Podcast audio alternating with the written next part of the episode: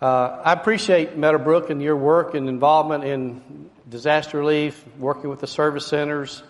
Uh, many of your folks came and helped us as we got the new to you store ready uh, back in January and February. A lot of your folks are involved in ministry, and I've been working with many of them for a long, long time and consider them good friends and hard workers. Which kind of led me to this message today.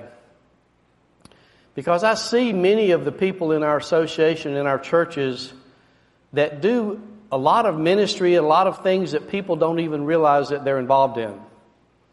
Uh, and so the title of my, my message today is Where Our Treasure is to Be Kept. And we're going to be looking at Matthew chapter 6, verses 19 to 21. And we're going to try to answer some questions because as I got to looking at this and, and delving into it and, and Treasures are kind of one of those things we think we'd like to find one one of these days. We all want to go find that buried treasure. Uh, but there's a way to, to get treasure uh, that you may not see on this side of heaven, but on the other side you will. So my four questions are, where is my treasure? How did it get there? What will I do with it? And how many others are like me and don't really know a whole lot about treasures? How many of you have ever read and thought about the treasures that you can lay up in heaven? Anybody? I posted a couple of questions on Facebook a few weeks ago as I was getting ready for this to just kind of get some feedback. And it was quite a while before anybody responded to my question. Um, and so that told me a little bit about this is not one of those things that people think a lot about. Um, but if you would stand with me as we read God's Word, uh, Matthew chapter 6, 19, 20, and 21. Don't collect for yourselves treasures on earth where moth and rust destroy and where thieves break in and steal, but collect for yourselves treasures in heaven where neither moth nor rust destroys and where thieves don't break in and steal. For where your treasure is, there will your heart be also. Let's pray. Father, thanks for the reading of your word. Thank you for the truths contained therein. Father, help us to peel it back and understand it and Father, do our best to live it, for it's in Jesus' name. Amen. Now, for those of you uh, ladies, if you would dig in your pocketbook and get your checkbook out. Guys, if you've got it in your back pocket, go ahead and get it out. Uh, other folks that are, that are into electronic banking, get out your devices and pull up your app that's got your banking information on it. I want you to look at that real quickly. You're not going to have to share it with your neighbor or me. Uh, but I want you to think about your checkbook or your bank account, however you want to look at that. You've probably heard the saying is, and it comes out of this passage of scripture, where your treasure is, there will your heart be also. So how do you find out where your treasure is? Well, the easiest place I know to look is in your bank account and where you're spending your money. Uh, because if your heart is for missions and ministry and church and for God and His kingdom, a large portion of your money is going to go towards that endeavor. Now I realize, I remember, it, has been a long time ago, but I remember being a, young uh, person, married, married with family, and the struggles of the low income and trying to make ends meet and all of those things. But I had a pastor in Pennsylvania when I was living there who challenged us. He said, I'll tell you what, if you will pledge to tithe, and at the end of the year, if you don't think that it's been worth it and God hasn't provided for your needs with the 90% that was left, I'll give you personally every penny back. That seemed like kind of a no-brainer to me. So my wife and I set out on this endeavor. We were struggling just like every other newlywed does uh, with two kids and working through that, but we took up the challenge. Well, 41 years later, we're still giving and we never asked the pastor for the money back. Because we discovered pretty quickly that not only did God stretch the 90, it was more than the 100% we started with. It just worked. I can't explain it except it's God. Does that make sense? That should be explanation enough. It's just God. But you know, there's more to treasures than money. Because if we're going to lay up treasures for ourselves in heaven, what value is money going to be to us in heaven? We're not going to be buying and selling anything, so obviously currency is not what the treasures that he's talking about here. What do you think he's talking about treasures in heaven? This is where you get to talk. What's that? Okay, what else? Okay. Crowns. This side's pretty good. Is this side over here asleep? Come on. What's he talking about? What kind of things do we get to lay up in heaven? Everything that Jesus paid. Thank you. And how are we going to discover that? Come on, you got them in your lap. Probably. There you go. That's where we find out what the treasures are. But the most valuable treasure that we will encounter and discover is whom? Jesus. It starts there. If you don't have Jesus, the rest of it doesn't mean anything because you can't work your way there. You can't be good enough. You can't give away enough money. You can't help enough folks to buy your way into heaven. Jesus said He was the way, the truth, and the life. No one comes to the Father except through Him. So that's the first and greatest treasure that we've got to focus on. So if I had you look at your checkbook or your bank account, or at least think about that, to see where your earthly treasures, your money went, how would you find out how you stack up in Jesus being the greatest treasure? What are some things that we might measure that would show how much we value Jesus? This is where you get to talk again. Hmm? Being obedient, absolutely. Doing work, yeah, we are to work and serve in the kingdom. That's exactly right. But it doesn't get us there. But because we're saved, we want to work. That's good, okay? What else? Okay? Come on. Young people, you guys got this one. How do we, how do we measure how much we value Jesus? What was that? Absolutely. Bible's pretty plain about that, isn't it? And how much time we spend in the Word, seeking Him, getting to know Him, loving on Him, sharing with Him our burdens, and more importantly than all of those, listening to Him. I spent some time this morning have daily quiet time, prayer time. Most of the time, if you're like me, uh, prayer time is a lot of me giving him my list. Any of you ever done that? These are the people I want to pray for, the things that need prayer for, situations going on in my life. But for some reason in, in my time this morning, I told God, I just want to listen today. You talk to me. And sometimes you have to get the Bible out and read through that, and God will speak to you through the Word. But sometimes you just have these impressions that come in as you're meditating on God and who He is and those things in your life. These are the treasures that the average non believer never will experience. They'll never understand the peace that comes in having a relationship with Jesus Christ. Now, it's not always fun, is it? Because one of the ways that we have treasures laid up for us is when we're persecuted. Now, we in America have some form of persecution, but where, where in the world is persecution really severe? Give me some places. Okay? Where else? Russia, China, Middle East, Muslim countries, Africa. Okay? That's real persecution. We have our rights infringed on, or at least we think we do, and Things are getting tougher in the United States for us, but we still have it good compared to 99% of the rest of the world. Okay?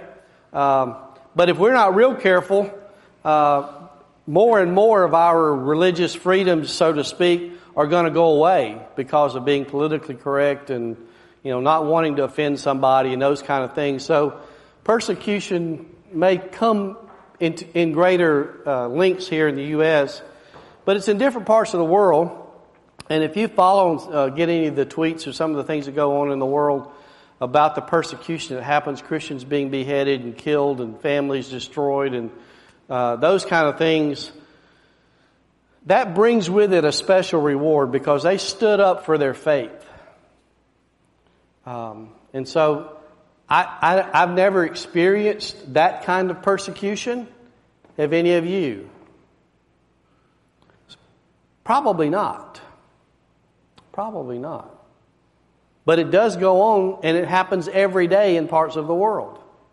So there are saints laying up for themselves treasures in heaven by the sacrifices and the persecution that they endure. Now, that's not why they do it, but that is a byproduct of what they get as a result of being in those situations where they stand up for their faith. In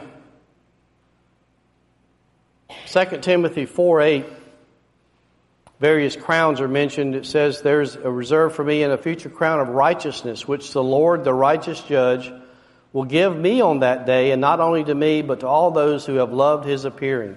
How many of you are looking forward to the eastern sky breaking forth and Jesus coming back? Okay? I am. I, I, it's got to be getting closer every day. It just has to be. With all that we see going on in the world and those things that are happening of course, they've been saying it for decades. I understand that, but it just seems like it's got to be really close. The goal for us is to be ready and to have as many others ready as is possible. Uh, if we just have our fire insurance and we're secured in our relationship and know we're going to heaven, but we don't care enough about other people to tell them about it, uh, that's not re- very uh, loving one another, is it? that we would want to keep that information to ourselves. And so, one of the things that I read when I was going through this and preparing for it, I, if I had learned it, I had forgotten it, which is possible. Uh, but when Jesus comes back, He's bringing our rewards with Him. Do you understand that? What that means? That's a promise of God that when He does come back for us, and He is coming, part of all, we're going to be experiencing some unusual and different things for us anyway. If we're alive and when He comes, we're just going to take off. They used to have rapture practice where, and I think they still do it. They just don't call it that anymore. Where they just kids just jump up and down. They just do it now and they listen to the music. Uh, but we used to call it rapture practice. Um, but we're going to just soar. So if you're afraid of heights, I don't think that's going to be an issue at that, at that point. But not only is that going to happen, we're going to see Jesus and his army of angels that he's coming back with, but he's going to have with him our rewards. It's going to be one of those things that those of us who believe and have accepted are going to get. Now, the question that I have is well, if, if I'm not going to buy and sell stuff, what do I need rewards for? Anybody have an answer for that one? What am I going to do with these rewards? Yeah, I'm going to lay them, I'm going to give them back.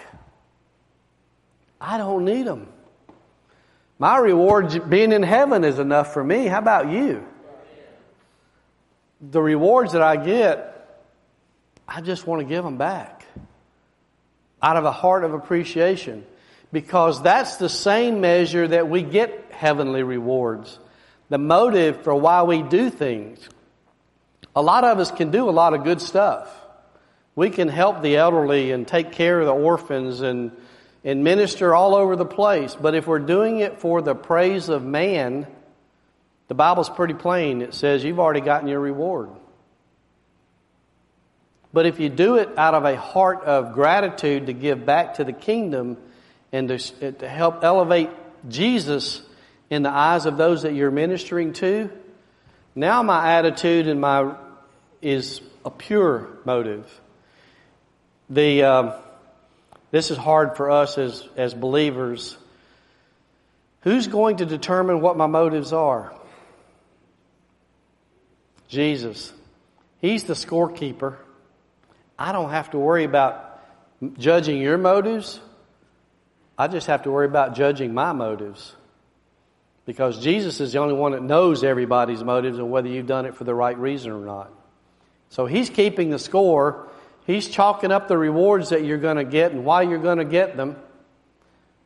And so when he comes back and he brings rewards with us and we get to give them back. You know, my, the one thing that I've said in my ministry all along is the only thing I want to happen at the end of my time, whether I die and enter into his presence or I'm here for the rapture, I want to be able to stand in front of Jesus and have him say, Well done, thou good and faithful servant. That's all I need to hear. Do you live your life in such a way that that's a goal of yours? That you're not trying to necessarily please mankind, our friends, relatives, and neighbors, but the only one that you have to please is God?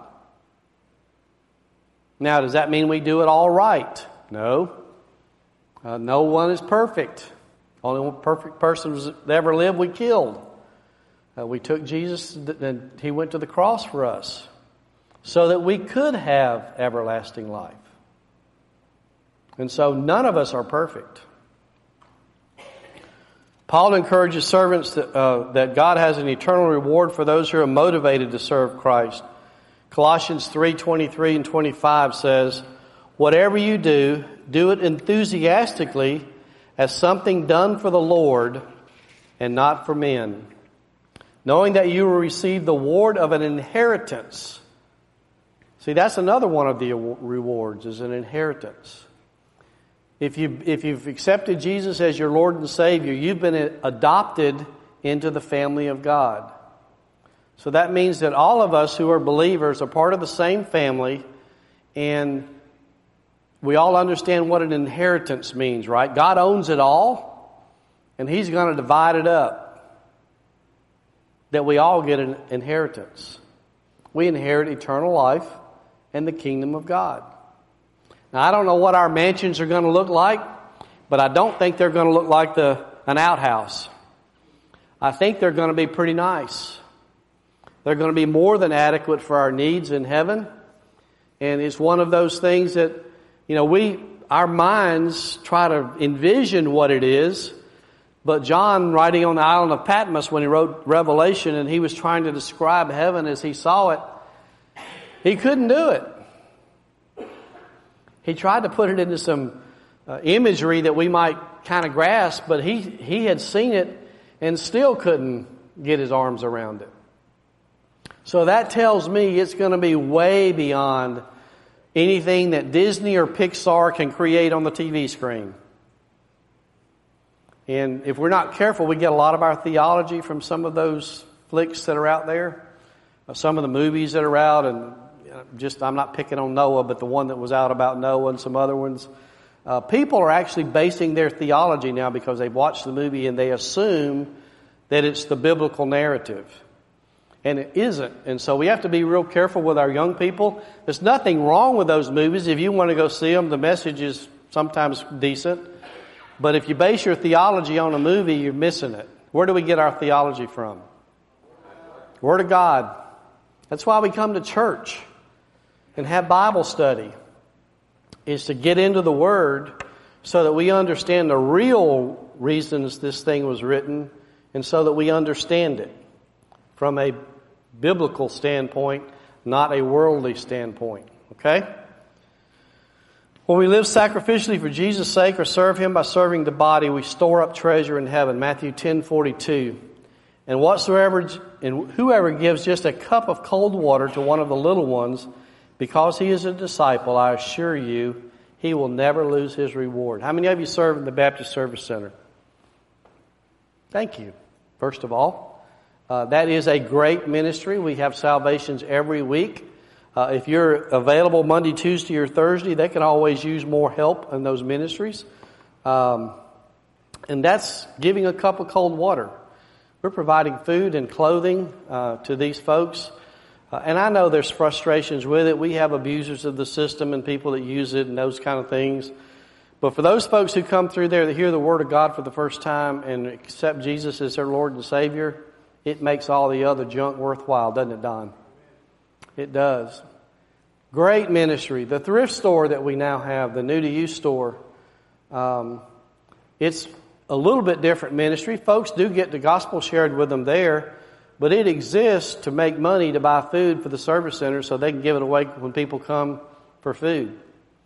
Um, they pray with folks when they come into the thrift store. It happens almost daily that somebody comes in, they're hurting, they find out about it through a conversation, have prayer with them. Uh, but they're ministering to people. It's a ministry.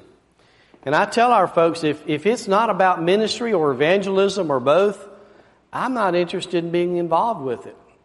Otherwise we're just spinning our wheels and doing things that make us feel good, and if I feel good and you pat me on the back for a job well done, what does that do for my reward? I just got it, if that's my motivation for doing it. Now, that doesn't mean if your motives are pure and you work in the service center or you go out here and hand out bottled water on the street or whatever, and you're doing it because you care about people and you want to show them the love of Jesus, and I come along and congratulate you on a great job, that doesn't take away your reward in heaven because your motives are pure for doing it. So it's okay if somebody appreciates what you're doing. That's okay. You just have to know your motive for why you're doing it and making sure that it's pure. The Lord's going to be faithful to reward us for service we give to Him. Hebrews 6.10. For God is not unjust. He will not forget your work and the love you showed for His name when you serve the saints and you continue to serve them. Our ministries may differ, but the Lord we serve is the same. Uh, look at the person on your left and look at the person on your right. For the most part, do y'all look anything alike? Probably not. Probably not. There might be some similarities among family members, but for the most part, God created us differently, didn't He? Not only do we look different, but we have different gifts and talents. Um, he didn't gift me with a voice. I can't sing a lick. Just don't. I love music. Got it playing all the time. But I can't carry a tune in a bucket. Just, it's just not one of the things I have. I appreciate people who can and will use that talent to serve God and to exalt Him. Uh, how many of you know what your spiritual gift is? I got a few hands popped up. Okay, John's got some work to do, David. We're going to have to get him on this. Um, we've got a, uh, Calhoun Baptist actually invested in a spiritual gift software that's free to your church to use. Uh, if you'll come to the leadership training August the 20th, we'll teach you how to use it. You can go on there and take spiritual gift profiles and find out what your spiritual gifts are. You probably already know what they are, or, or people who are around you know what they are, they just haven't told you. Uh, but as you serve in the kingdom of God, and as you go about your daily life, uh, people are gifted in different ways. My, my top two gifts typically are uh, teaching and administration. That's the two that always surface, and sometimes they'll flip flop a little bit depending on where I am and what's going on in my life. Uh, but teaching and administration, which is why I preach the way I do. I'm a teacher more than a preacher. Um, but I operate in those. Well, I know what my giftedness is, and I, I'm the most comfortable in the role of being a teacher and doing administration. It's what God has created me to do. Does that make sense? He created you to do something and He gave you the, the abilities, the giftedness to be able to do that. Um, there's uh, some people have the gift of giving. They they they're always writing out checks and giving away money and blessing people and ministries and they love every minute of it. They don't mind, it doesn't bother them at all to keep giving away money because they know God's going to just keep giving them more to give away. But He gifted them with that, with that blessing.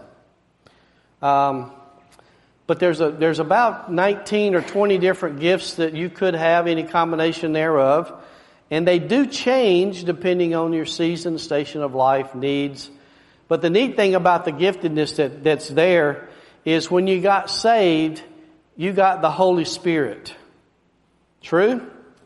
He filled your life at that point. As a result of that, He has the ability at any given point in your life to resurrect or to bring out one of those gifts that you may never thought you had. You may not, you may be known as somebody who doesn't have the gift of mercy, but God can cause that to come up in your life when it needs to be that you extend mercy to somebody that needs it. Does that make sense? Because you have the Holy Spirit living in there and He's the one that gives the gifts. You have the ability to operate in any of those gifts at any moment. But and it's through using those gifts that we're most likely to lay up for ourselves treasures in heaven. So, not only does God expect us to do good things, He gave us the ability to do good things. Isn't that just like God? You don't have to do it in your own strength and your own power. He gave you the ability to do that. You just have to turn it over to Him and let Him show you how that works and operate in that spiritual realm. Now, John said he usually had y'all out of here by 1 o'clock. Is that true? No, he keep y'all longer than that? No, I promise you, we're soon done. I know Pat's crew's ready to go to lunch. Now, as we talk about wrapping this up, 2 Timothy 2:15 kind of sums it up for me. Be diligent to present yourself approved to God, a worker who doesn't need to be ashamed, correctly teaching the word of truth, that we can recognize false teaching when we hear it. The treasures that await the child of God far outweigh any trouble or inconvenience or persecution we may face. That's another reason I'm not going to just pick on the young people here, but all of us have got to study the Word of God. There is so much false teaching out there today, easy believism. Um, you can turn on your TV and listen to some radio programs and those kind of things and just drive up and down our streets and the different uh, churches that are started out there and they call themselves churches but they're teaching false doctrine. And we've got to understand that it, we can be led astray even though we've, we grew up in a Baptist church. About half of the Mormon faith and the other, and about a third of the Jehovah Witness are former Southern Baptist. Now, what does that tell us about our teaching of our theology? We ain't doing such a hot job if they can be easily led astray into those things that we recognize as being cults because they teach another way to heaven than through Jesus Christ. There can't be any compromise there. Can't be. I understand that when uh, they want to teach bank tellers how to identify counterfeit money, do you know what they use to teach them about that?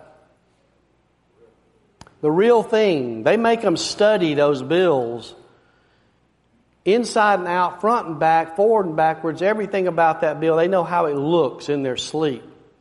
Because when they see one that doesn't look like that, they know what? It's not real, it's counterfeit. So how can we know whether faith is real? We got to study what we believe and know what we believe and be able to identify that that's different, that's out of the ordinary, that's odd that just feels and looks different, or we're going to be led astray. Romans 8:18 says this, "For I consider that the sufferings of this present time are not worth comparing with the glory that is going to be revealed to us." I know our political uh, climate in our country is in a turmoil right now. Uh, we're struggling with sometimes that people feel the lesser of two evils. Which one's that going to be?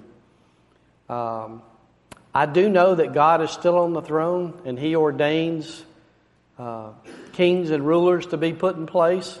I don't know what His answer is in this election, but I know we've got to be faithful to find out the ones that are holding the closest to what we believe. And so you're going to have to get in there and do your homework. Don't accept what you're hearing from the media. Uh, depending on what channel you listen to, they're going to tell you what they want you to hear uh, not what you probably need to hear. But even if our choice doesn't make president this time, and things change in our country, what does that do for our religious beliefs and our, and our commitment to serve God? Doesn't change, does it? God's world's not going to be rocked if we, if our, our choice for president doesn't make it. He already knows who that's going to be anyway, doesn't he? All I know is we've got to keep the doors of the church open. We've got to keep folks coming in. We've got to keep listening and studying the Word. We've got to keep working and serving and ministering in our community. Not so we get the rewards, but because of the Savior that we serve who will give us the rewards if our motivations are correct. That's what it comes down to. The more persecution we endure in our country, the greater the church does. Do you understand that? You just look at China and some of our other countries that are closed countries when there's supposedly not any religious organizations going on, they go underground and thrive. We may be a church heading for underground before it's all over with. I don't have the answer to that question. I'm not a prophet. That's not my spiritual gift. But I just know that if it does happen, that the church will do, the church is going to endure because Jesus built it. If we built it, then it won't. And so that's what it's about.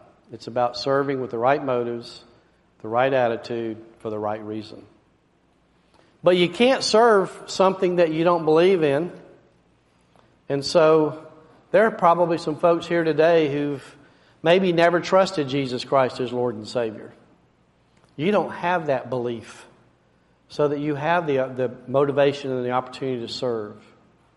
And so today is a day you can make that right. You can choose this day to say, I'm going to follow Jesus and make him Lord of my life. Many of you, in fact, probably most of you, um, are believers. You've trusted Jesus. My challenge for you today is, is that you ask yourself the question, what is my motivation for serving? Or maybe the harder question, why am I not serving my Savior? Because I know that the church is put together as a body and that everybody that's here has a, is a part of that body, and if part of the body is not functioning, then the church is dysfunctional. And so everybody needs to be doing their part, not just within the church walls, but outside in the community, because we are a church as a whole. So if you would stand to your feet, we're going to have prayer, give an invitation for you to respond. Perhaps to come to the saving knowledge of Jesus Christ, I'll be happy to share with you how to do that. Or if you just want to come to the altar and pray and ask God to work in your heart and life to um, help you be a better servant and a more motivated servant, that would be appropriate too. Let's pray together. Father, thanks for your blessings. Thank you for the word and the truth contained therein. I pray, Father, for those that need to make decisions today, that you'll lead them to the to make those decisions, whether they do it publicly or uh, privately, I, I just pray, Father, you'll speak to hearts and that you'll touch lives today, for it's in Jesus' name.